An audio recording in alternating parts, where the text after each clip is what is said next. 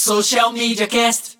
Sim, está começando o Social Media Cast de número 280, o seu podcast sobre marketing digital, o podcast mais antigo em atividade no Brasil a respeito de marketing digital. Se você quiser acompanhar a gente, vai lá no www.socialmediacast.com.br, facebook.com.br socialmediacast, no Twitter é o arroba socialmcast e no YouTube é, youtube.com/barra socialmediacast. Se você quiser participar das gravações ao vivo do Social Media Cast, elas acontecem é, sempre às sextas-feiras, por volta das 9 horas, né? Com aquele atraso tupiniquim, que às vezes acontece de 15 minutos, mas estamos aí sempre ao vivo.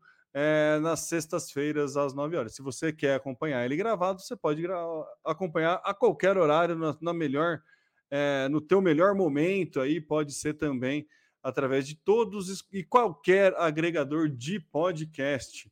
Então você pode ouvir enquanto lava a louça, enquanto passa um pano na casa, enquanto passa uma roupa, enquanto está dirigindo, ou enquanto está na academia, enfim, onde você quiser.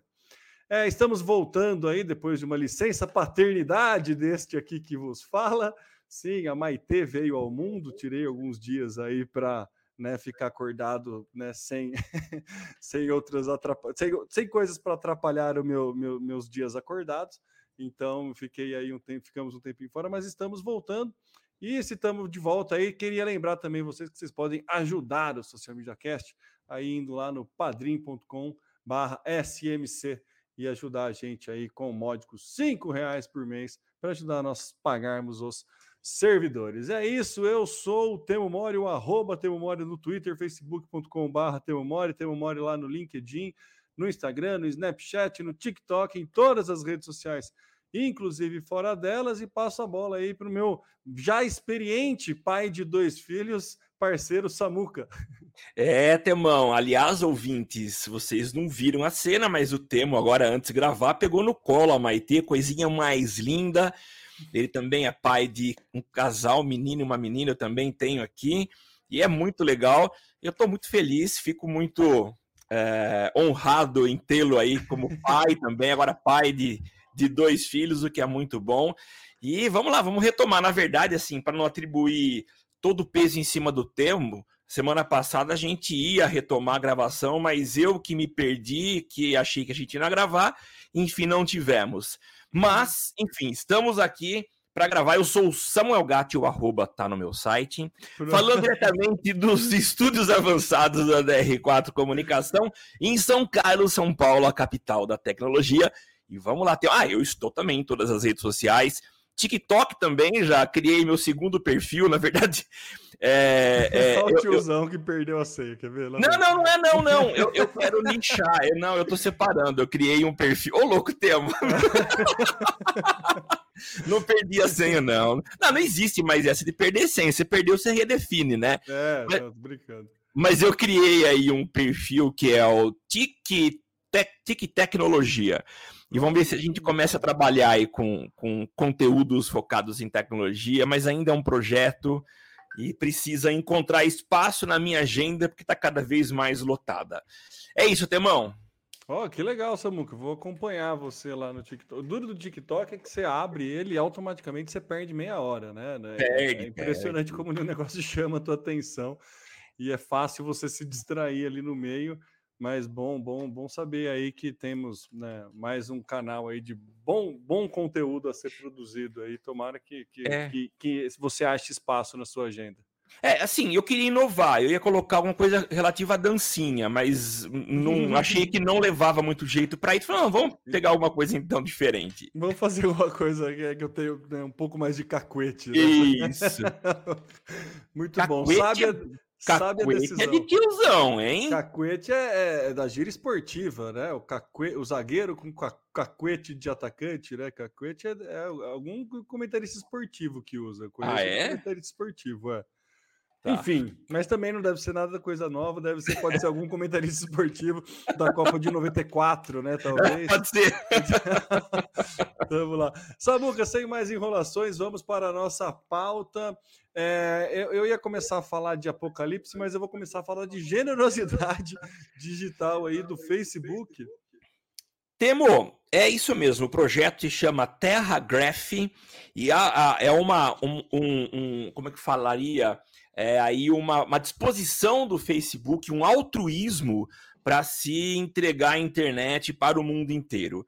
Eu coloquei, não coloquei entre aspas, mas considere as aspas aí. A gente sabe que o objetivo por trás de qualquer projeto, por mais que exista, não vamos tirar aqui o cara, a nobreza uh, ou talvez uma porcentagem de nobreza na disposição de se entregar a internet para locais onde não existe conexão onde, ou onde há dificuldade, mas é claro que há objetivos comerciais, né?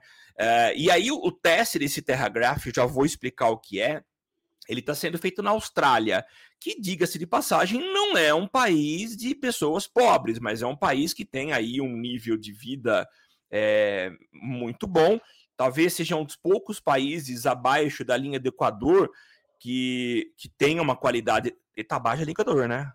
Tá, sim. Tá, né? Tá. Necessariamente. É, isso. E, e, assim, e que tá. Que tem um padrão legal de qualidade, e é Depende, lá que eles se estão. Se você achar que a Terra é plana, né, Samuca, eu me perco um pouco né, nessa geografia. Mas na, na, Terra é plana, a língua do Equador existe? Então, não sei, por isso que eu me perdi. Mas na Terra redonda, ela fica abaixo do, da linha do Equador. Gostei, Temo. Hoje tá bem bozo o nosso episódio aqui, viu? tá muito legal. Mas então, o, o Facebook começou esse teste lá na Austrália, é, inclusive provendo internet para uma localidade que não tinha, ou que a qualidade era muito ruim, e é uma cidade grande, né? Eles começaram fazendo esse teste lá e houve uma melhoria muito legal, uma melhora legal na entrega de internet. Qual que é o objetivo deles, né? A gente vê outros, outros players gigantes, né? Outros líderes mundiais em tecnologia, como o próprio Google, uh, que tem trabalhado com o objetivo de entregar a internet para localidades mais afastadas. E aí sim, uh, eles têm focado bastante em países subdesenvolvidos, principalmente no continente africano, com o Project Loom, que le leva balão vários balões para poder dar internet para essas localidades. A Starlink também é um outro exemplo, que aliás está numa fase de crescimento exponencial e em breve, não sei se já está nessa, provavelmente sim, provendo internet para o mundo inteiro através de satélites uh, e para localidades, por exemplo, uh, fazendas, onde não há a mínima chance de você encontrar aí uh, um sinal de, de 5G, de 4G uh, uma solução como essa via satélite talvez seja melhor. O preço e talvez seja caro para o nosso parâmetro, para a gente que tem acesso via cabo, via fibra ótica em casa, mas para essas pessoas talvez seja interessante. Se eu não me engano, acho que era R$ 1.500, R$ reais, alguma coisa assim, para você contratar o, o, o, serviço, equipamento e depois uma mensalidade de R$ reais. Ok, para quem precisa muito de internet e não está não tem nenhuma chance de ter sinal. Então eles estão provendo isso, mas a ideia deles é entregar para cidades. Qual, qual que é o mecanismo de entrega dessa internet? A internet chega em postes nas cidades, então eles fizeram parcerias para poder entregar, uh, para poder usar essa rede de postes, né? Eles colocam internet nos postes, em telhados de prédios, de casas. Então até aí o sinal chega é, através de meio físico, fibra ótica. E depois disso, a distribuição é via Wi-Fi. Então já está dando certo. Eles já têm 30 mil unidades espalhadas para mais de 100 provedores de serviços e o que eles chamam também de integradores. E a ideia deles é uh, aumentar essa disponibilidade de acesso à rede. É, tirando a característica, como eu falei aí, de nobre de entregar a internet para as pessoas, para comunidades que não têm acesso, a gente sabe que o objetivo deles mesmo é aumentar a rede de usuários, porque é com o aumento delas que eles têm condição de entregar mais anúncios, mais publicidade e, obviamente, faturar mais. Uh, então são esses dois aspectos que eu queria comentar, né? Da nobreza, mas também do interesse comercial, mas enfim, mais pessoas tendo acesso à internet. Temão, ah, Samuca, é uma briga, né? Um, um, um, intuito antigo já. Você foi, você falou do Project Loom do Google. Eu lembro que a gente até noticiou ele no podcast, no Social Media Cast. Até fui buscar aqui as datas e eu descobri que ele foi encerrado pela Alphabet recentemente aí. Mas ah, ele, é? Come, é, ele começou em 2008 o projeto. É, em 2011 foi estruturado o primeiro balão e lançado oficialmente em 2013. A gente está falando aí de muitos anos atrás, né? Então, quase dez, sete anos atrás, oito anos atrás, é, que era um projeto já de levar a internet para né, pontos onde ainda não tinha acesso. Essa tecnologia ela me parece bem mais plausível e mais viável do que você colocar balões, como era a ideia do Sim. Google, né? Porque você já usa uma estrutura urbana. É, não sei até que ponto, né, para áreas mais longínquas aí dá para fazer esse teste, mas eu entendo que é o que você falou, né, Samuca? Por trás de toda todo, né, a preocupação antropológica e, e, e de ajudar tem também o ter mais usuários na rede, ter toda aquela história que a gente, a gente já viu. É, me lembrou um pouco assim, é, eu comecei, conforme você foi falando, nessa, eu comecei a pensar em que tipo de movimentação pode acontecer no mercado de provedores, se isso poderia atrapalhar, mas a gente já teve, né? Num, e aí, né, voltando à parte da nostalgia do Social Media Cast aqui, a gente já teve né, serviços de internet gratuitos que não deram certo, né? Quem aqui não lembra do discador do IG, né? É isso mesmo. Então eram, foram serviços que tinham potencial de quebrar aí grandes corporações que eram de provedor de internet, mas que não quebrou, longe, muito pelo contrário, é, o serviço não, não, não, não atendeu conforme foi esperado. Então, acho que de mercado, mercadologicamente não vai mudar muito essas estruturas, essa tecnologia vai mudar mesmo a inserção de novos usuários na, na rede, né? novas pessoas com acesso à internet, e, e é isso que está por trás dessa, dessa, dessa estratégia aí do Facebook, né? Com certeza é aquele negócio, né? Se você estiver conectado nessa rede, a família Zuckerberg de aplicativos vai ter um pouquinho mais de banda do que a Netflix, provavelmente. Vai, Se você é. assistir um vídeo é, no Instagram, uma live no Facebook, ela vai ter mais banda do que uma live do YouTube. então, a gente sabe como é que é o modus operandi aí do Facebook de priorizar essa plataforma. Tá, acho que está correto, né, Samuca? Mas faz, faz parte do jogo, né? Faz, é a tal da neutralidade da rede, né? Que a gente já discutiu algumas vezes aqui, né? Uhum. Uh, mas tem, tem um detalhe também, Temo, que, que você citou, uh, e que eu acabei de esquecer. Putz, é difícil isso. Você né? falou da neutralidade de rede, mudou o assunto. Né? É, mudei o assunto, assunto acabei perdendo. Eu, eu mas... tava falando do discador do IG, que ia mudar o mercado de provedores. Assim, eu lembro de uma época, Temo, você também lembra, lembra também sendo aqui, uh, uh, buscando lá no passado algumas informações, mas a gente chegou uma época em que a gente precisava contratar um provedor e o, o, por exemplo, a gente tinha aqui em São Carlos, uh, você lembra disso, né? A, qual que era o nome dela? Ficava lá na, na 15 de novembro com a, a Linkway. Linkway. Então você tinha que contratar um serviço desse. Aí chegaram depois as, as opções, o tipo Vivo, o tipo Net, que tiraram a obrigatoriedade também de ter um provedor junto, né? Então acho que o mercado é bem dinâmico. E, mas essa solução que o, o Facebook vai entregar, obviamente, vai ser para localidades onde não tem essa disponibilidade, porque não dá para concorrer. Por mais que eles coloquem a fibra até o poste, até um ponto próximo à casa, a partir daí a conexão vai ser via Wi-Fi. A gente sabe que há uma perda na transmissão, na, na, na, comunicação via Wi-Fi. Então, eu aqui em casa, por exemplo, eu tenho condições, eu tenho aqui na, na no meu do lado aqui um ponto onde se tem um, um roteador e até ali chegou um ponto de fibra.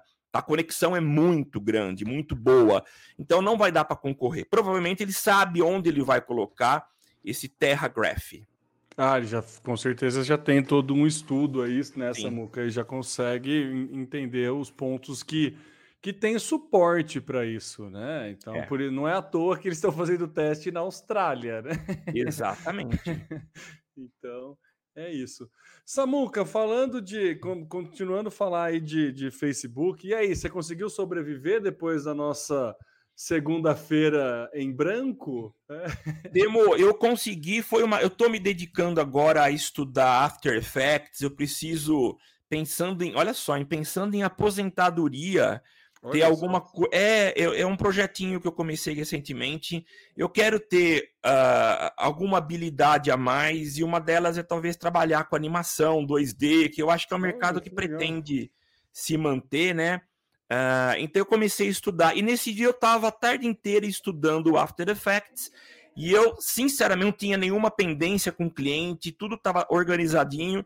Então foi uma tarde tão tranquila. Eu precisava fazer um anúncio, criar um anúncio no Face, mas nada muito urgente. Deixei para fazer no final da noite, mas foi de boa. Mas foi, para muita gente, foi complicado, né? Nossa, Samuca, acho que você faz parte de uma exceção da exceção da exceção. Primeiro, de ter essa organização, acho que isso já é. Segundo, de ter essa preocupação de ter uma atividade na aposentadoria já, né? E de não sentir tanto a, a queda das ferramentas. Assim. Eu também não, não né, senti a, a, paz de não ter o WhatsApp. Acho que essa foi a maior diferença aí no meu dia, na minha segunda-feira. A paz de não ter o WhatsApp, mas em alguns momentos você precisava falar com alguém, é, eu tive que ligar, eu achei engraçado, né? Eu falei, nossa, que, que, que loucura ter que ligar para a pessoa, né? Eu recebi uma ligação também eu atendi falando assim: que estranho esse mundo que a gente precisa ligar para as pessoas, né? A pessoa do outro lado deu risada também, porque era justamente por isso. Ela estava querendo remarcar uma reunião comigo e precisou ligar. Mas o que eu achei assim, é, em todo a, a, social redes aí entrou em polvorosa, né? Por conta de tudo. Aquele, e aquele acontecimento clássico, né? É, aumenta o tráfego no Telegram, aumenta, aumenta o tráfego no Twitter, os memes pipocam de todos Sim. os lados, né? Mas o que eu achei mais impressionante de toda essa história, Samuca, é... foi como a, a, gestão da crise não foi feita, né?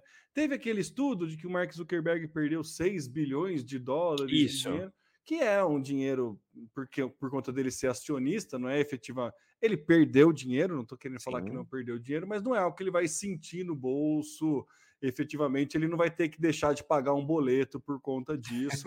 pagar mas, boleto. É, mas eh, ele teve uma perda de mercado, mas é algo que espera-se que se recupere num, num, médio prazo, num curto médio prazo, aí ele consiga recuperar, não é nada desesperador, apesar da cifra ser muito grande, tem todo esse arranho na marca, mas a gestão da crise me, me soou meio estranha, assim, do Facebook, porque não teve muito uma gestão de crise, assim. Falou, a ah, gente deu problema mesmo, a gente teve problema no servidor, é, o nosso problema no servidor, a gente precisava fazer um reboot manual no servidor, e aí, para ter acesso ao servidor fisicamente, o próprio servidor era quem controlava os acessos do servidor e aí ninguém conseguia ter acesso ao servidor porque o servidor caiu. na hora que eu li, na hora que eu li isso, Samuca, eu lembrei de um dia que eu estava esperando a Alaina, né, para ir para um, uma reunião, alguma coisa assim. Ela mandou, ela tipo, mandou um, um áudio para mim assim. É, ó, eu vou atrasar porque eu perdi meu óculos e aí eu não consigo achar o meu óculos. é bem. Você está no mudo, Samuca. É bem isso, sabe? Ah. Hã? Porque não enxergava. Porque não enxergava. É Caramba! Então, é, é, um loop infinito. É um loop infinito. E foi isso que aconteceu no Facebook. Ah, precisamos resetar o servidor que está com pau, mas o servidor é o que controla a catraca. E aí eu não consigo passar a catraca porque o servidor. Eu preciso, para a catraca funcionar, eu preciso reiniciar o servidor que está dentro da catraca. Caramba! não dá para pular a catraca. sabe? Então, tipo, é, é... parece um erro muito banal, né, Samuca, para assumir que foi um erro ali, né? Então, e, e, assim, o Facebook meio que não ligou, né? Eu, eu, e aí tem uma nota oficial que o Zuckerberg colocou, e que, na verdade, na nota ele não explica muitas coisas. A gente vai colocar no, no, no, no link aqui a nota na íntegra, mas basicamente ele responde às críticas das pessoas que falam que a empresa só está focada em dinheiro, que o Facebook, né, não sei o que, que é do mal e blá blá blá, que só tem conteúdo de rádio, né, discurso de ódio. E ele fez um, um, uma nota oficial falando que não é bem isso, que o Facebook trabalha para é, combater isso, que todo o dinheiro do Facebook vem de anúncio e que nenhum anunciante quer ter a sua marca vinculada a discurso de ódio ou pedofilia. Então, essa é uma briga constante do Facebook, que é a empresa que mais contratou pessoas para esse departamento. Então, a gestão de crise foi muito mais assim, gerir a crise das pessoas que estavam xingando do que efetivamente falar o que estava acontecendo. Sim. E, e aí, Samuca, me, me levantou uma bola que é o. Por que, que ele pode fazer isso? Porque é, é, é o monopólio que ele tem, cara. Ele é tão dono da bola que ele não precisa nem se preocupar com os 6 bilhões que ele perdeu e nem de, de ter que dar justificativa para acionista do porquê que deu ruim. Ele simplesmente tentou fazer. A, a gestão de crise dele foi feita para as pessoas que xingaram ele por conta de ter ficado sem e de não, e de não ter dado suporte. Ele nem se importou em falar a respeito do suporte. Eu, eu, fiquei, eu fiquei muito, muito intrigado com isso, assim, sobre o, o, posicionamento do Zuckerberg a respeito disso, de querer passar uma imagem de que está indo a favor do Congresso, que ele leva a internet para bilhões de pessoas e que ele está é, preocupado com questões mais filosóficas, do tipo qual é a idade ideal para uma criança ter acesso à internet Sim. e tudo mais. E não falou do servidor. Não, ó, você que está com campanha que parou de rodar, lide com seus clientes. Você que perdeu as postagens agendadas, se vira. Não deu a mínima para quem trabalha com isso, sabe? Não, eu, eu, eu, eu, não entendi realmente. Assim, eu ainda estou nessa, nessa discussão é, ele pode fazer isso por conta do monopólio? Você acha que. Ou eu, acho, é, eu acho que é uma situação muito confortável para ele. Ele tem hoje o monopólio, ele tem aí um leque de ferramentas que abrange aí uma, uma, uma, um espectro muito gigante de pessoas, de perfis. Então, eu acho que ele está, de certa forma, confortável, tá? Mas ele tem, ele tem a quem uh, dar justificativas, né? Que são os acionistas, devem até ter feito isso. É que o problema, eu acho que foi a, a, a, a junção de dois episódios acontecendo quase que simultaneamente. Porque houve o depoimento de uma ex-colaboradora né, da, da do, do, Face falando do, da, da ciência que a equipe do Facebook tem de que Instagram faz mal às pessoas então, uh, eu acho que o maior dano que talvez poderia afetar a imagem e até uh, ocasionar um prejuízo muito maior, estava muito mais o depoimento dela e na repercussão do caso do que a perda ocasionada por um dia só, né? Por um evento, claro, uh, complicadíssimo para todo mundo e, e para eles também, mas eu acho que ele estava tentando muito mais se justificar para a opinião pública, para quem de fato anuncia, para quem de fato injeta dinheiro, do que para os acionistas, né? Eu acho que até a desculpa para eles, é, para os acionistas, para os sócios, talvez tenha sido muito mais nesse sentido, né? Ó, segura as pontas aí que eu quero apagar um outro incêndio que talvez seja muito mais complicado. Que pode fazer perder muito mais, né? Exatamente. Faz sentido, Samuca. Eu achei que eles tinham meio que dado de ombro ali, mas foi uma questão de priorização aí de incêndio, né? Eu acho que sim. Acho que é, faz, faz mais sentido ali. É. Realmente o, o poderio de, de queimar é, é, é, maior desse lado. Vou, vou me responder por aqui, né? É. Faz mais sentido, mas mesmo assim eu achei que faltou um pouco de. Sim, sim. de, de, de sabe? Ah, os memes, meu, é, é, recebi um muito bom que era, acho que do João Vicente, que foi, que ele falou assim, pela volta do WhatsApp impresso. É. Ah, eu vi isso daí. muito bom. mas enfim, né, Facebook é... não surpreende tanto, né, Samuca, essa priorização aí de, não, não. De, de, de, gestão de crise, né? E não surpreende também a acusação de, da, da, funcionária de que eles tenham ciência do quanto não, pode fazer mal. Nem um pouco. Então, é, é até melhor eles terem ciência, né? Porque daí dá para trabalhar, né? O problema seria se eles não tivessem, né? Exatamente que, isso. É, é. Acho que o problema seria que se eles não tivessem, até bom que eles tenham essa ciência e que entendam a responsabilidade que tem, né? É. Vamos mudar de, de, de, de, pauta aí, Samuca. Vamos seguir com o nosso podcast falando do Creator Week Brasil que está chegando aí, Samuca. Temo, eu acho que o grande benefício, vamos chamar de benefício, vamos olhar aqui com o copo quase cheio, mas um dos grandes benefícios que a pandemia trouxe foi a proliferação ou talvez a migração dos eventos que antes eram feitos exclusivamente de forma presencial para o meio online.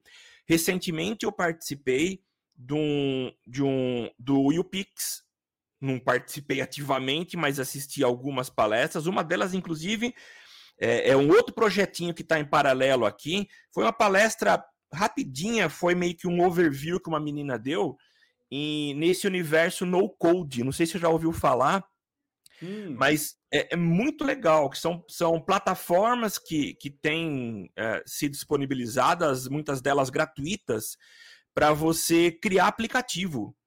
Site Sim, já tem assim muito, né? O próprio WordPress ele já é uma plataforma no code, então Sim. você consegue criar um site sem colocar mão nenhuma em código. Uh, e, e para fazer aplicativo. Então existem Legal. plataformas e uma delas enfatizou o Bubble, que você consegue criar um aplicativo para iOS e para Android sem colocar mão em código e com várias funcionalidades interessantes. Então eu achei muito legal isso. E eventos como esse conseguem abrir nossos olhos para oportunidades para nós e para clientes nossos, né?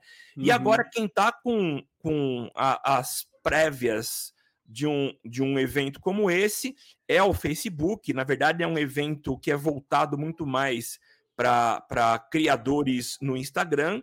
E o nome desse evento é o Creators Week. Se eu não me engano, é a primeira vez, é a primeira edição que vai ocorrer aqui no Brasil. Vai acontecer agora nos dias 19 e 20 de outubro. E é para quem constrói para quem tem aí uh, conteúdos, né? Então vai se falar sobre vários aspectos. A programação é uma programação muito interessante. Ela fala sobre algoritmos, sobre forma de criar conteúdo, como engajar. É muito legal. Então, assim, vale a pena demais participar. Quem, quem tá aí nessa área, quem tá afim de ter acesso a esses conteúdos. Alguns dos participantes, é, Bielo, Uh, esse menino, esse menino que fez aí sucesso recentemente, Sofia Santino, Bianca Barroca, Ananda Daniela Reis, é muita gente e alguns temas interessantes, né? Navegando pelos insights do Instagram, como as métricas podem te ajudar, como planejar seu conteúdo e otimizar seu tempo. Meu conteúdo foi removido e agora? criadores de AR, transformando filtros em tendências. Então, assim, tem muita coisa legal, acho que vale a pena. O evento é gratuito e acontece dias 19 e 20 de outubro. Então, vale a pena. Quem quiser participar, o link vai estar tá aqui nas descrições do nosso episódio, mas eu já falo, já é creatorwiki.tm, T de tatu, M de Maria 1.com.br. Então, Vai lá e se inscreve, que acredito que valerá muito a pena, vai ser muito conteúdo disponibilizado para vocês. E para quem perdeu o que eu acabei de citar aqui, que é o, o UPix, ele está disponível. É só buscar lá no, no, no, no YouTube, você consegue ter acesso a todo o conteúdo e que foi muito legal. Muito le... Na hora que você começou a soletrar TM, eu achei que você ia falar T de Temo, M de Mori, mas ela foi T Putz, é verdade, desculpa, Temo, tem delicadeza. Até achei que você. Mas acho legal o Instagram mostrando aí a preocupação né, de, de trazer conteúdo para creators e incentivar os criadores de conteúdo da plataforma Instagram. Recentemente ele, começou a monetizar né, alguns, alguns criadores de conteúdo, e para quem estava para os brasileiros foram uma, foi uma excelente monetização, mesmo porque a monetização foi em dólar, então, qualquer brasileiro que ganhe dólar, é, meu, né? Assim, você ganha cinco vezes mais do que você está acostumado. Então, é, é, uma boa monetização aí. Eu até cheguei a, a, a, conversar. O Armindo era um, foi um dos que tiveram acesso a essa, essa, essa possibilidade de monetização na época. Ele veio mostrar para mim, eu conversei. Achei bem interessante essa, essa estratégia aí do, do Zuckerberg abrindo a carteira mesmo, assim, para investir em criadores de conteúdo no mundo. Então achei legal. E esse evento vem aí também para mostrar que ele está assim se preocupando em ensinar as pessoas a produzirem conteúdo, né? Acho que esses eventos, a principal é, estratégia deles é ensinar quem está ali na, na sombra, almejando grandes públicos, né? Quem está ali criando o seu conteúdo diário, como ele pode despontar, como ele pode aparecer, né? E como ele pode melhorar seus números. Então é muito legal isso, sempre incentivando aí é, a própria plataforma, a própria plataforma incentivando pessoas a usarem melhor a plataforma. É, é, é muito inteligente isso. Eu gostei muito de um, de um tema que eu vi aqui, é tudo que você sempre quis saber sobre algoritmos. Existe mesmo o Shadow Ban? Achei interessante. Se, se, existisse, será que eles iam assumir que existe, né? No, no evento é, oficial do, do Instagram? Acho que não, né? Samuca tá no mudo de novo, viu? É a frase mais falada aí no, no, Ai, no, gente, no mudo da pandemia. Você está no mudo. Né? É, mas é verdade, eu concordo com você. Como, como em se tratando de um evento oficial, uh, mesmo que quem está propondo o tema seja algum palestrante, mas ele teria sido censurado antes da divulgação, né? É, não, com certeza vai, né, vai explicar ali o que, que funciona, o que, que tem de penalidade, né? É. Não tem como, né? É um evento institucional, então Sim. não vai nada, ninguém vai falar mal da marca. De jeito nenhum. Um evento institucional, a não ser que você, contra... você convide o Felipe Neto, talvez ele poderia dar uma dessas, assim. Acho que ele deu, né? Uma vez falou Eu da sei, Globo é? num evento da Globo, teve alguma coisa assim. Não lembro, não lembro, mas ele teve algum. Ele falando do, do feed agência, foi. Foi algum bafafá assim num evento que era para agência e ele falando que a forma de remuneração de agência estava tudo errado, que ele era contra o feed de agência. foi boa, foi muito bom. Achei, achei ganhou pontos comigo ali né, na, na, na colocação. Achei muito na interessante. Colocação. É. Mudando para outra rede social, a rede social do Passarinho Azul, ele está investindo em Face Emoji, Samuca. Aquela, aquelas coisas que a gente fala do, do, Twitter que parece que é de dois anos atrás, né? Mas Ai, temo, verdade, cara. Não, mas eu diria que tudo bem, talvez seja de dois anos atrás. Essa tendência do Face Emoji, que são esses emojis é, um pouquinho mais realistas, né? Vamos dizer, se, se a gente consegue colocar uma escala de, de realismo nos emojis, ele tem uma aparência muito mais humana do que as figurinhas amarelas. Mas a Apple ressuscitou há alguns anos é, esses face emojis, né? Inclusive com a possibilidade de você animar, no, no para quem tem, acho que se eu não me engano, o iPhone 11 para cima, você consegue animar o, o, os face emoji, vai falando, ele vai abrindo a boca e, e, e, fica muito legalzinho. E virou meio que uma tendência, né? O próprio Facebook anunciou recentemente, a gente falou daquelas reuniões virtuais em que seriam nós seremos representados por avatares, né, nessas reuniões. Então parece que há uma tendência de se voltar com esses essas figurinhas, né? E como você falou, o Twitter, ele de vez em quando atrasa, de vez em quando sempre atrasa um pouco na, nos seus lançamentos, né? Mas é isso, ele está trabalhando aí na criação de face emoji para ser usado na sua própria rede, né? Então, uh, é um, um, um, modelo não tão novo, mas o objetivo dele é trabalhar e o, o, entregar para as pessoas opções para que elas possam uh, utilizar de, de, desses face emojis para usar nas publicações, né? Uh, não sei como vai funcionar, isso ainda não foi revelado, né? Mas é, pode até ser que a gente consiga criar de forma personalizada os nossos emojis das nossas faces. Enfim, é, não é algo que me surpreende, não é algo que vai me deixar é, ansioso, aguardando a espera. É, mas enfim, legal. Mais uma soluçãozinha que Twitter traz aí pra gente. Eu, eu, eu, eu sacaneei na, na, apresentação da pauta, né, Samuca, mas eu, é, eu, pesquisei aqui quando que foi a Apple que lançou o Memoji, né, Memoji. Foi 2019. Né? A gente, em 2018, acho que já tinha, mas popularizou ali no Foi. meio, meio para frente de 2019. É. Então, é, eu, eu, fico pensando que tipo de estudo o Twitter faz para identificar em quase 2022, que é tendência e, e, e colocar. Você sacaneou agora também no comentário, cara. Você não, não... não, não quis sacanear no comentário, não. Eu, eu, eu, de verdade queria entender como que é esse estudo. É. Porque a pauta tá ainda assim, tendência, né? A pauta do, do, do olhar digital aqui que a gente trouxe. Né? A Twitter investe em startup de avatares virtuais. Tudo bem, o avatar virtual faz sentido, né? Acho que às vezes ele está comprando uma startup que tem uma tecnologia aí que pode ter sido criada paralela à, à criação do Mimoji da Apple, então existe. E ele não necessariamente ele precisa usar o, o Face Emoji, né? Ele pode criar alguma coisa mais personalizada. Mas eu de verdade queria entender assim. Eu queria, eu queria, é, porque normalmente quando algum grande player compra uma startup, você entende mais ou menos para onde ela está indo, chegar. né? É onde ela quer chegar, qual é o objetivo. Tipo, quando a, o Spotify comprou o Anchor, você fala, pô, vai investir em podcast, faz sentido, vai né, né, ter podcasts exclusivos, enfim. Você entende, né? O Facebook comprou o Oculus Rift, opa, vai investir em realidade virtual, faz sentido ali com a plataforma, não sei o quê. E aí o, o, o, o Twitter me compra essa. Para onde que ele está indo? que tipo, é. que, que, sabe, é, eu não consigo ver. Eu, não, eu assim, também não, é. E, e, e, eu não estou falando que é burrice do Twitter, não estou falando mal do Twitter, estou falando que eu temo, não consigo enxergar esse para onde ele está indo. Né? Então, pareceu que eu sacaneei, mas eu não sacaneei. Foi um, um, um, um, serviço de humildade minha aqui, é. pública,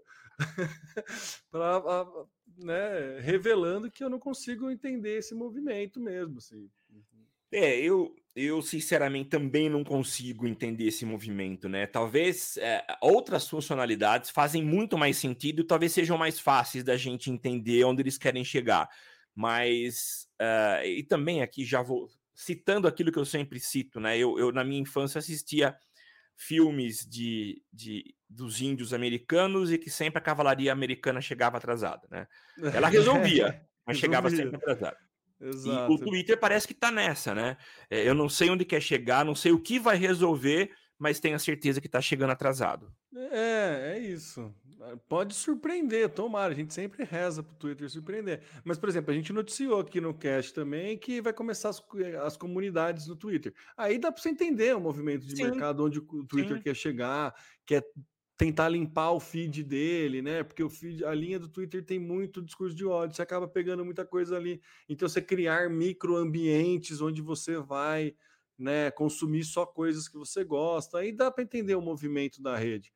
Mas o, o, o, confesso que o, o Face Emoji aí, eu não sei o que ele está querendo. Espero que seja algo legal, né? Talvez nas comunidades, né? Alguma forma nova de criar conteúdo. É que não consigo, não consigo entender mesmo. É, não dá, Enfim. Não tá tão claro. Vamos aguardar para ver o que Vamos vai aguardar, dar. vamos aguardar.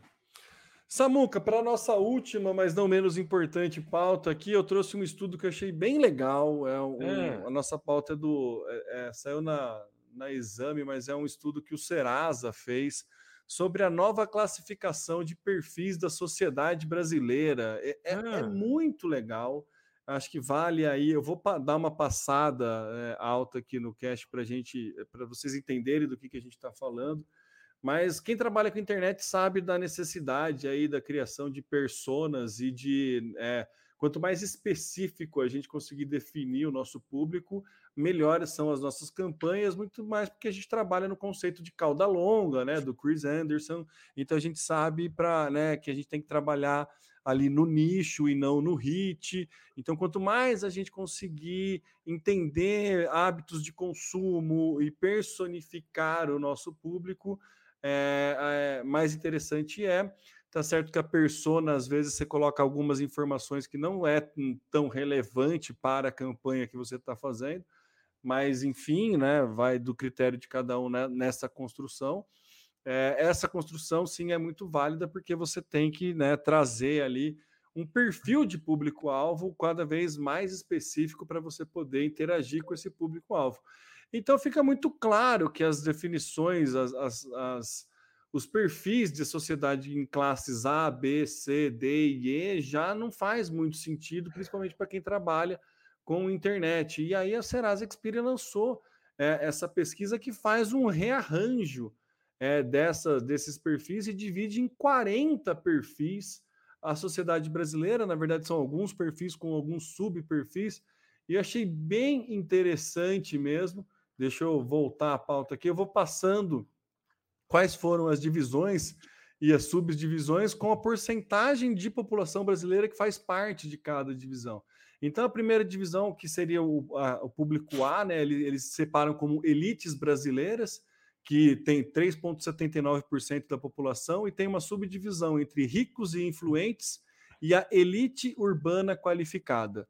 Eu acho legal essas subdivisões, a, a, a, as características que eles colocaram nas subdivisões, vocês vão entender legal que fica bem claro ali. Então, assim, as principais características é alta escolaridade, alto padrão de vida, proprietário de empresas, imóveis, casados, adultos acima de 30 anos.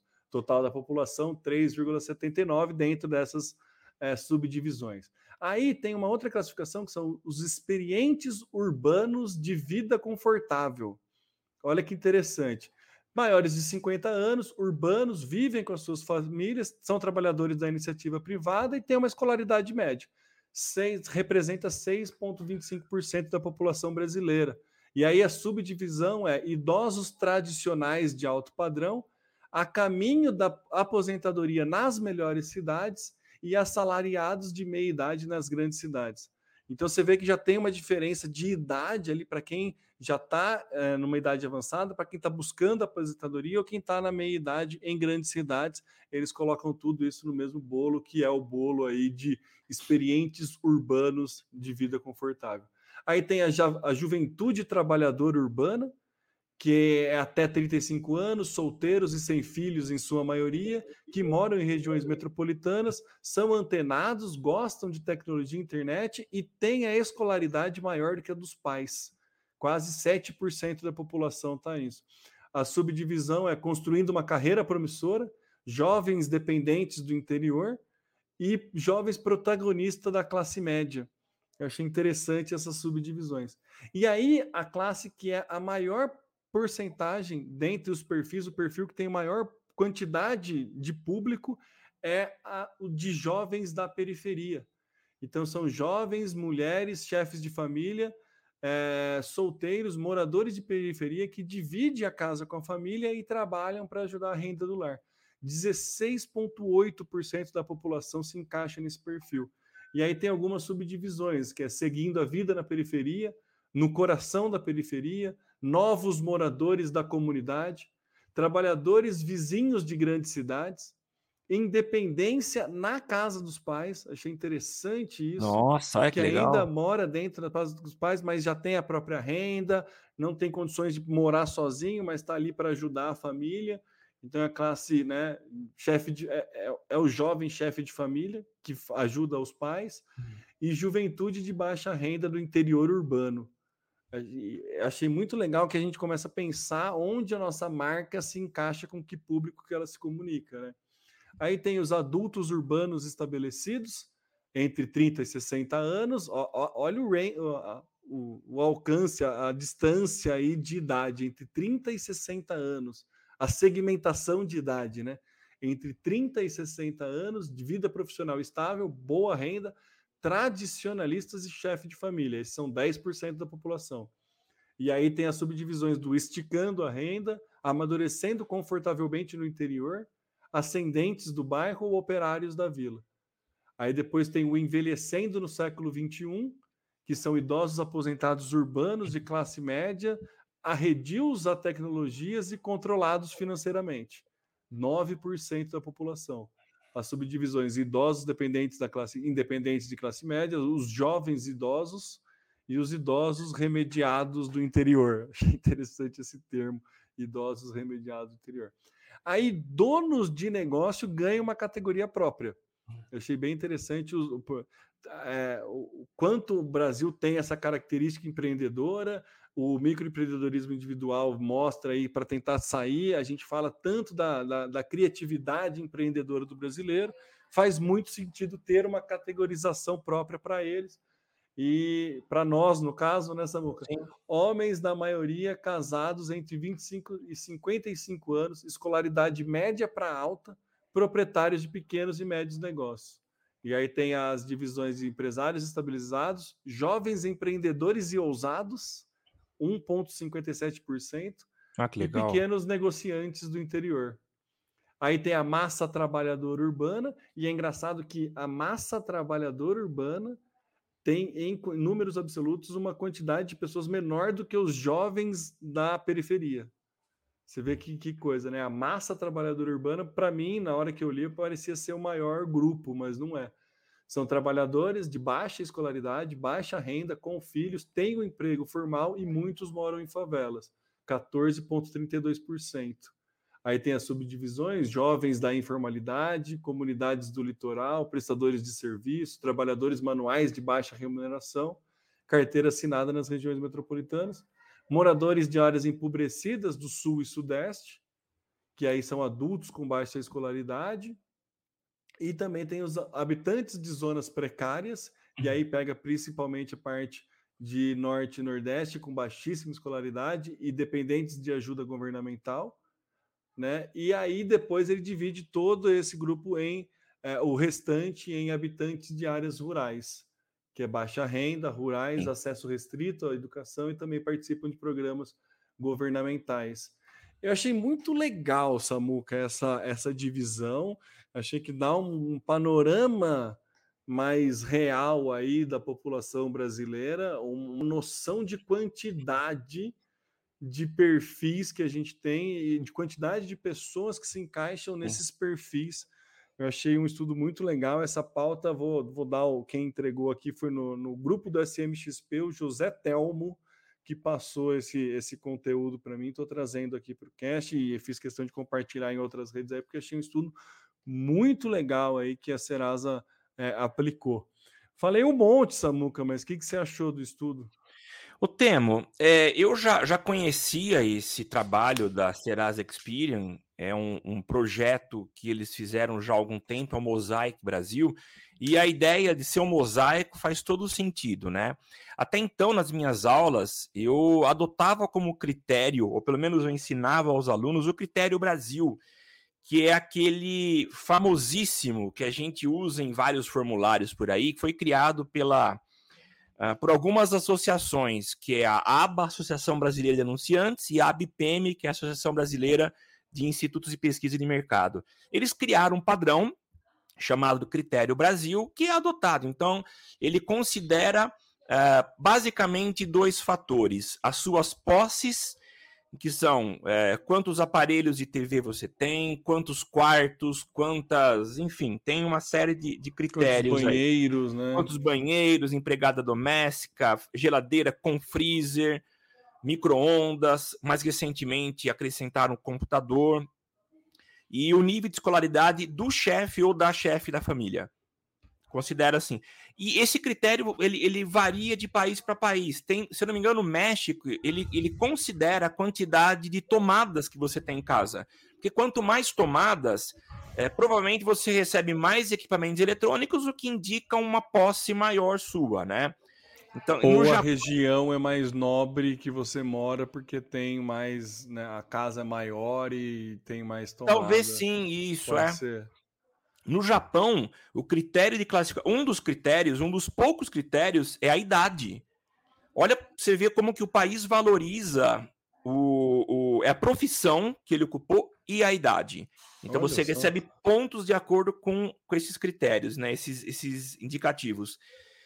E aqui no Brasil, a gente tem esse critério Brasil, mas em 2016 ou 2014 foi que o, o Serasa Experian lançou esse projeto. E a grande vantagem dele é que ele faz uma análise também comportamental, é o estilo de vida da pessoa, né? Então não é apenas posse, onde ela mora, mas é o estilo de vida. E eu acho que para nós que trabalhamos com marketing e marketing digital, ter acesso a esse tipo de informação, eu acho que ele diz muito mais para gente. Uh, no passado, a gente tinha essa, essa seletividade por posse. Então a gente vê hoje que as pessoas, independentemente da posse delas, mas o comportamento também é uma forma muito importante de eu segmentar, de eu separar as pessoas, né? Então eu acho muito legal. A gente não consegue, pelo menos nós pequenos empresários que não temos aí, um capital para investir numa pesquisa dessa, num relatório mais completo, talvez a gente não tenha um acesso facilitado, né? Mas o que eles apresentam aqui é, é, é, um, é um, um, nível de informação muito legal e que ajuda, ajuda a gente a entender um pouco dessa, dessa divisão do Brasil. É, Samuca, você falou que é de 2014, foi atualizado aqui a, a, a fonte em 2016, mas eu achei tão interessante, assim, que era uma, um, um, um dado que eu não tinha é, atentado, né? A hora que, que, me, que caiu na minha frente, falei, cara, isso aqui é um, uma fonte de estudo muito legal, assim. E atual, apesar... Temo. É, é, então, eu acredito que não tenha nenhum outro novo estudo, não, nem não. nenhuma atualização dela. Então, provavelmente no pós-pandemia aí a gente vai ter algumas atualizações nesses, nesses cenários, né? É, de, principalmente de porcentagem nesses números absolutos, mas é o que a gente tem de mais atual aí é. para trabalhar. E eu achei muito mais assim muito interessante mesmo a, a forma de classificação, sabe? Achei Sim. que faz muito sentido, que é aquilo que a gente fala, né? Não é, não depende da idade só da pessoa, por exemplo, a pessoa que né, na, de diferentes idades pode estar passando pela mesma situação que é, é interessante a tua marca impactar, né? Então é, é, é, isso, sabe? Você pega pessoas que gostam de viajar, pode ter de 18 a 70, né? Então, se, se, se, se o teu público são viajantes, você não pode segmentar por idade, né? Então né? Você tem toda uma, uma forma de diferenciar. E a quem está no grande centro viaja de uma forma diferente de quem está no interior, Sim. que viaja diferente de quem, né? Enfim, de quem é avesso à tecnologia do que quem gosta de tecnologia. Sim. Então você tem muito insumo aí para trabalhar. E eu achei bem, bem legal esse, esse trabalho aí. É, eu me cadastrei para receber é, atualizações desse mosaico. Vamos ver assim que, que caso vier alguma a gente traz novamente aqui para o cast. Legal. Eu, eu mandei para você, Temo, pro WhatsApp, mas vou colocar aqui no cast. Tem um PDF bem completão desse, dessa, dessa pesquisa ou desse relatório para o ah, pessoal sim. que tiver fim de explorar. É muito legal, bem completão. Show. Legal, vou dar uma estudada nele, depois dar uma olhada. Legal. Valeu, Samuca.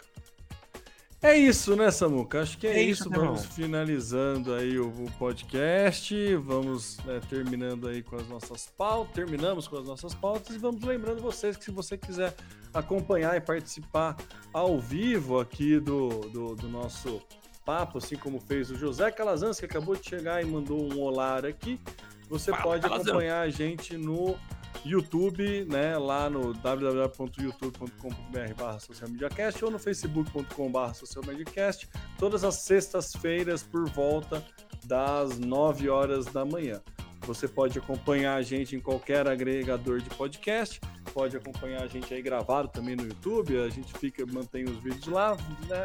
a mídia de sua preferência a gente está disponível aí quiser acompanhar e saber as notas do cast, receber tudo isso, tem lá www.socialmediacast.com.br e no Twitter é o arroba socialmcast.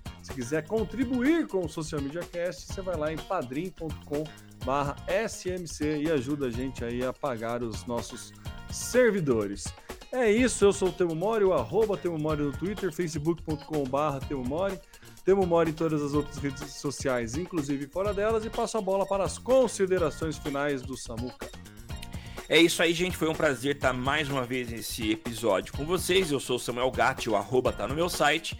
Você me encontra nas redes sociais com esse arroba e a gente volta a se encontrar na semana que vem. Até mais. Aqui você aparece, aqui você acontece. Social Media Cast.